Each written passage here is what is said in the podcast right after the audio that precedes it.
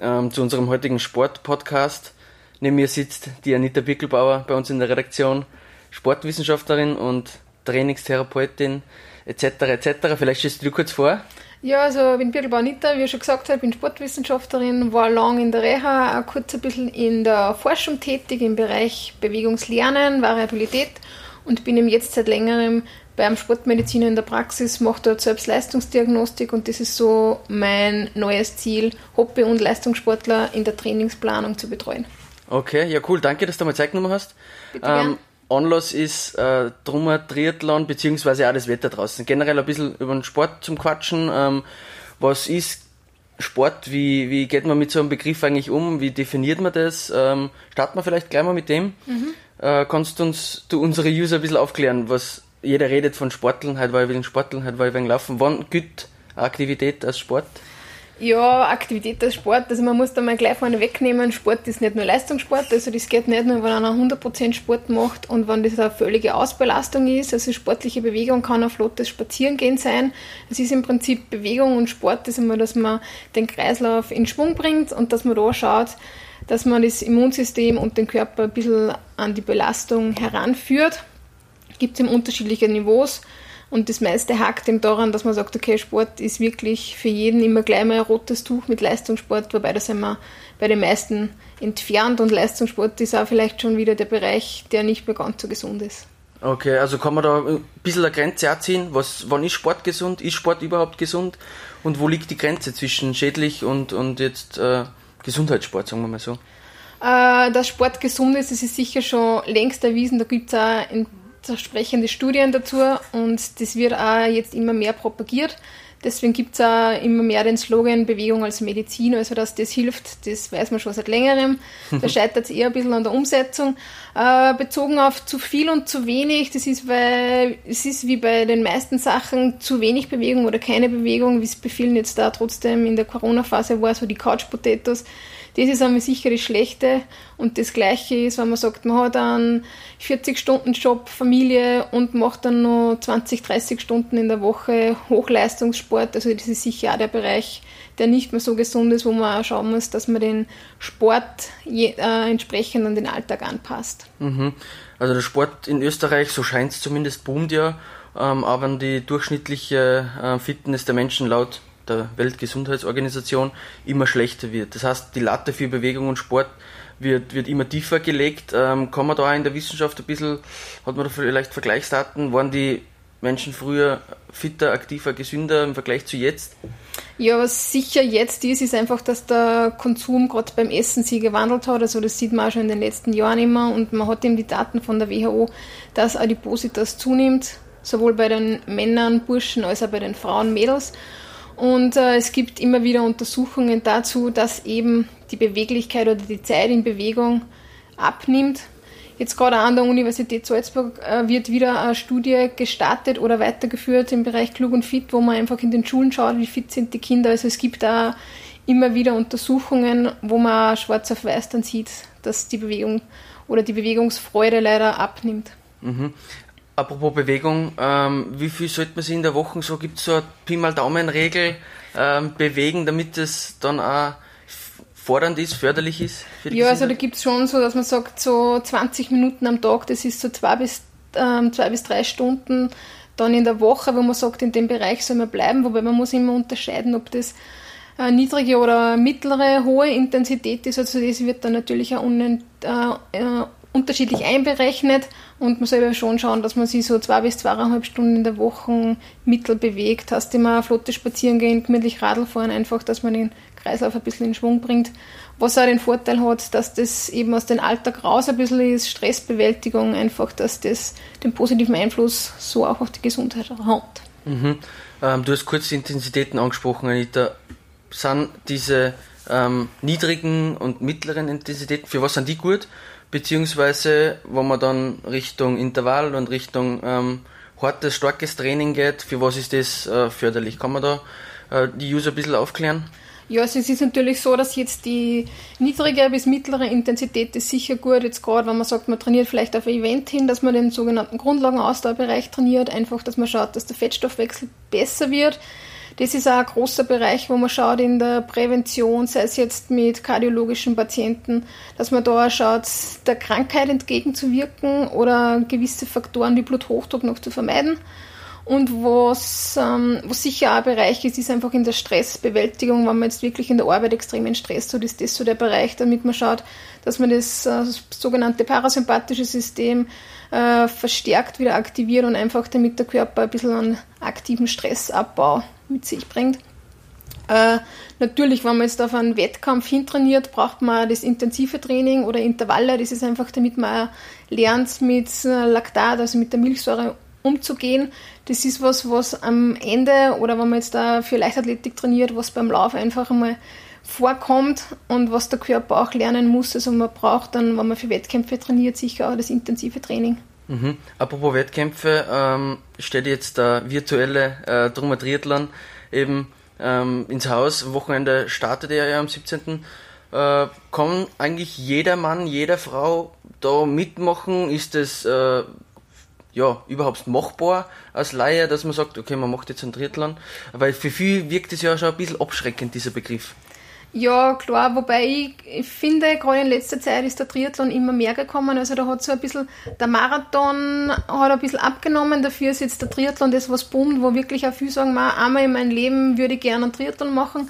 Das Abstreckende dabei sind sicher vor allem die Langdistanzen, weil das einfach trotzdem eine Belastung ist, wo man eine sehr gute Trainingsvorbereitung braucht und wo man jetzt nicht innerhalb von einem Jahr wirklich Top-Zeiten äh, erreichen wird. Gerade bei den kurzen Distanzen ist aber, glaube ich, die Abschreckung auch deswegen nicht so groß, weil es gibt da viele Teamwettkämpfe. Das heißt, da macht man ein Dreierteam, wo jeder nur eine Disziplin absolvieren muss. Und der Vorteil vom Triathlon ist sicher einfach dieser Gemeinschaftsfaktor, also dass man da auch viel in der Gruppe trainiert. Äh, Spaßfaktor, weil viele eben sagen, okay, ich möchte einmal mitmachen und das geht vielleicht auch sogar von der Arbeit aus, dass man da dann gemeinsam die Trainings absolviert. Also da kommt sicher die soziale Komponente auch dazu. Mhm. Lass uns kurz zu deinem Spezialgebiet kommen. Das sind ja die, die Leistungsdiagnostik unter anderem. Ja. Ähm, warum sind solche Leistungstests wichtig und für wen könnte ähm, das überhaupt vom Nutzen sein? Also die Leistungstests ähm, sind sicher mal für allgemeine Hobbyläufer wie für Leistungssportler. Es ist einfach einmal äh, Statuserhebung, wo stehe ich gerade in meinem Training, wo stehe ich mit meiner Fitness und anhand dieser Daten kann man dann empfehlen, äh, wie man Grundlagenausdauer oder intensives Training ausführen soll. Es ist ihm deswegen wichtig, weil man dann individuell für jeden das abstimmen kann. Viele laden sich äh, Trainingspläne aus dem Internet runter, wo man dann anhand von Allgemeindaten nachtrainiert und es reagiert ihm jeder bei der Belastung ein bisschen anders. Jeder hat eine andere Alltagssituation und gerade im Hobbybereich ist es so, dass man da wirklich auch den Faktor Arbeit und Familie äh, mit einbeziehen soll. Es gibt einmal Wochen, wo man mehr trainieren kann und wo nicht. Und dass im Prinzip da nicht die Gefahr besteht, dass man dann aufgrund von dem Trainingsplan, an dem sich viele dann extrem strikt halten, äh, dass man dann aufgrund von dem Trainingsplan auch in ein Übertraining kommt oder in ein Overreaching heißt, dass man einfach den Körper in Summe dann zu viel belastet und eher Leistungseinbruch da äh, aufkommt, wie dass man die Leistung verbessert. Mhm, Aber was einmal sicher nicht ist, ist, dass die Leistungsdiagnostik nur für Leistungssportler ist. Also das ist immer falsche Annahme, beziehungsweise auch, das heißt, ich bin zu wenig trainiert für die Leistungsdiagnostik. Genau da setzt ja die Leistungsdiagnostik an. Also das heißt, wenn man vorhat, man bewegt sich jetzt mehr aktiver, eventuell mit einem Ziel, mit einem Wettkampf, ähm, würde sich sowas zu Beginn eignen. Äh, was hast du für für äh, Gefühl? Trauen sich die Leute dann auch drüber? Wird, ist das in den Köpfen eigentlich verankert, diese Leistungstests? Äh, ganz unterschiedlich. Bei dem Großteil nein. Also da ist so, wo man sich gleich mal so an den Leistungsgedanken orientiert, ist bei der Ausrüstung. Das ist schon so, wo dann eher noch zurückhaltend agiert wird, ist eben genau bei dieser Leistungsdiagnostik, weil jeder sagt, ich bin zu wenig trainiert und das ist nichts für mich. Ähm, da muss man schauen, dass man die Einstellung einfach nur ein bisschen ändert, weil genau das ja der Grund ist, warum man die Leistungsdiagnostik machen soll, damit man vom Hobbysportler oder jetzt von meiner Ausgangssituation wirklich die richtige Trainingsplanung gestalten kann. Mhm. Kurz ein paar Rahmenbedingungen, was kostet überhaupt so ein Leistungstest und ähm, wie schaut es dann aus, wenn man, wenn man diesen Zettel oder diese Auswertung dann auch vor sich hat? Was, was macht man damit? Ja, also die Leistungsdiagnostiken, das ist, gehen so im Bereich um die 100 Euro los, je nachdem, wie äh, detailliert das dann sein kann, ob man jetzt rein nur die Laktatdiagnostik macht oder ob man den Bereich der Spiroergometrie heißt, dass man sich den Gasaustausch auch noch anschaut und dass man da schaut anhand von der ventilatorischen Schwellen, wie man das Training gestaltet. Dann natürlich auch gibt es Unterschiede, wie detailliert die Trainingsplan sein soll, ob man Trainingsempfehlung will. Ich würde mal schon sagen, gerade im Hobbybereich, man sollte mal mit einer Laktatdiagnostik starten und dann mal für ein, zwei, drei Monate die Trainingspläne schreiben lassen, damit man einmal sieht, okay, auf diese Faktoren muss man aufpassen. So ist der Wechsel von Intensität zu Regeneration, weil gerade die Regeneration häufig vergessen wird. Mhm.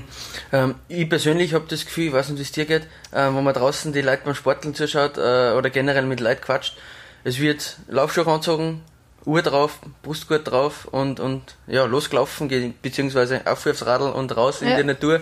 Äh, ist natürlich auch eine Möglichkeit, sie zu bewegen, sportlich aktiv zu sein, aber also Hilfsmittel, wenn wir es kurz angesprochen haben, wie nützt man die? Welche sind ähm, für die unverzichtbar und wie interpretiert man auch die Daten davon? Also was sicher mal gut ist, ist, wenn man mit Herzfrequenz oder wenn man Herzfrequenzsensoren verwendet, weil man da trotzdem auch, und das ist auch zum Beispiel ein Bereich, wo der ambitionierte Sportler oder der Leistungssportler schon merkt, mir geht's gut oder der Körper ist vielleicht ein bisschen ermüdet, wenn man die Herzfrequenz ein bisschen mit kontrolliert, einfach wie man sich fühlt, gerade immer, da kann man auch schon viel in Ruhe sagen, wie ist die Ruheherzfrequenz, da sieht man Unterschiede. Oder zum Beispiel, ich glaube, äh, es steckt ein Infekt, äh, vielleicht weil die krank, das sieht man dann alles anhand von der Herzfrequenz und kann so reagieren. Was im Radsport jetzt gerade boomt oder bei den Radfahrern ist, ähm, dass man Wattsensoren verwendet, was fürs Training sicher von der Steuerung her gerade bei Intervalle super ist, weil man nicht nur drinnen am Ergometer, sondern auch draußen am Rad die Intervalle über Watt steuern kann und die Daten doch gezielter eingesetzt werden. Oder man kann das genauer timen anhand von die Watt wie von der Herzfrequenz. Aber ich sage mal, es wäre schon gut, wenn man die Herzfrequenz immer wieder kontrolliert, weil das trotzdem ein Faktor ist, der leicht zu kontrollieren ist und wo man auch trotzdem schaut oder sieht, ähm, dass vielleicht was nicht in Ordnung ist. Mhm. Okay. Äh, für Leute, die beruflich äh, viel unterwegs sind, wenig Zeit zum Sporteln haben, ähm, wie geht man mit, mit sowas um? Familie eventuell auch noch daheim? Äh, wie, was für Tipps oder was für Trainingspläne erstellt man denen dann?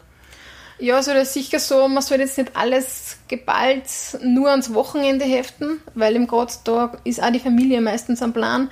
Also man soll die Einheiten so timen, dass er Zeit für die Familie bleibt, weil man die Auszeit einfach braucht. Und da gibt es schon einen Trend, dass man sagt, man macht halt ähm, Intervalltraining oder so Snack-Exercises unter der Woche mal. Das heißt, das müssen dann nicht drei, vier Stunden Einheiten sein, sondern man macht anhand von so kurz Intervallen oder Kurzeinheiten schaut man, dass man zumindest das Training äh, unter der Woche einbauen kann. Also da gibt es schon Möglichkeiten, dass das nicht immer nur auf zwei, drei Tage limitiert ist. Mhm. Wie viel trainierst du persönlich in der Woche? Ja, schon so bis zu 15 Stunden. Kommt drauf an, ob ich mehr am Rad sitze oder nicht. Okay. Mit was für einem Ziel? Auch Wettkämpfe, Wettbewerbe oder?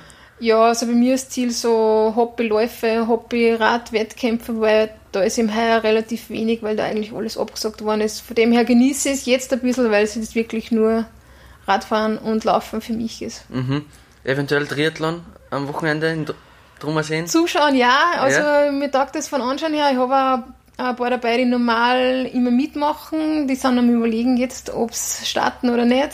Da hoffe ich nur, dass sie mitmachen. Aber sonst Triathlon für mich selbst, mein Problem ist das Schwimmen. Also ja. ich gehe schon schwimmen, nur wettkampfmäßig weiß ich, das ist nicht so wirklich meins. Also beim Duathlon ja, Triathlon ist immer ein schwimmender Faktor, wo ich sage, nein, danke. Die Königsdisziplin. Ja, genau. ja, Anita, vielen Dank fürs Vorbeikommen. Ja, bitte gern. Und für das äh, ausschlussreiche Gespräch. Ich hoffe, die User haben sie ähm, da ein bisschen einen Einblick äh, ja, machen können, was du machst, was Leistungstests generell so sind. Ähm, vielen, vielen Dank. Alles Gute und bis bald. Ja, danke nochmal. Und viel Spaß im sportlichen Weitertreiben. Dankeschön.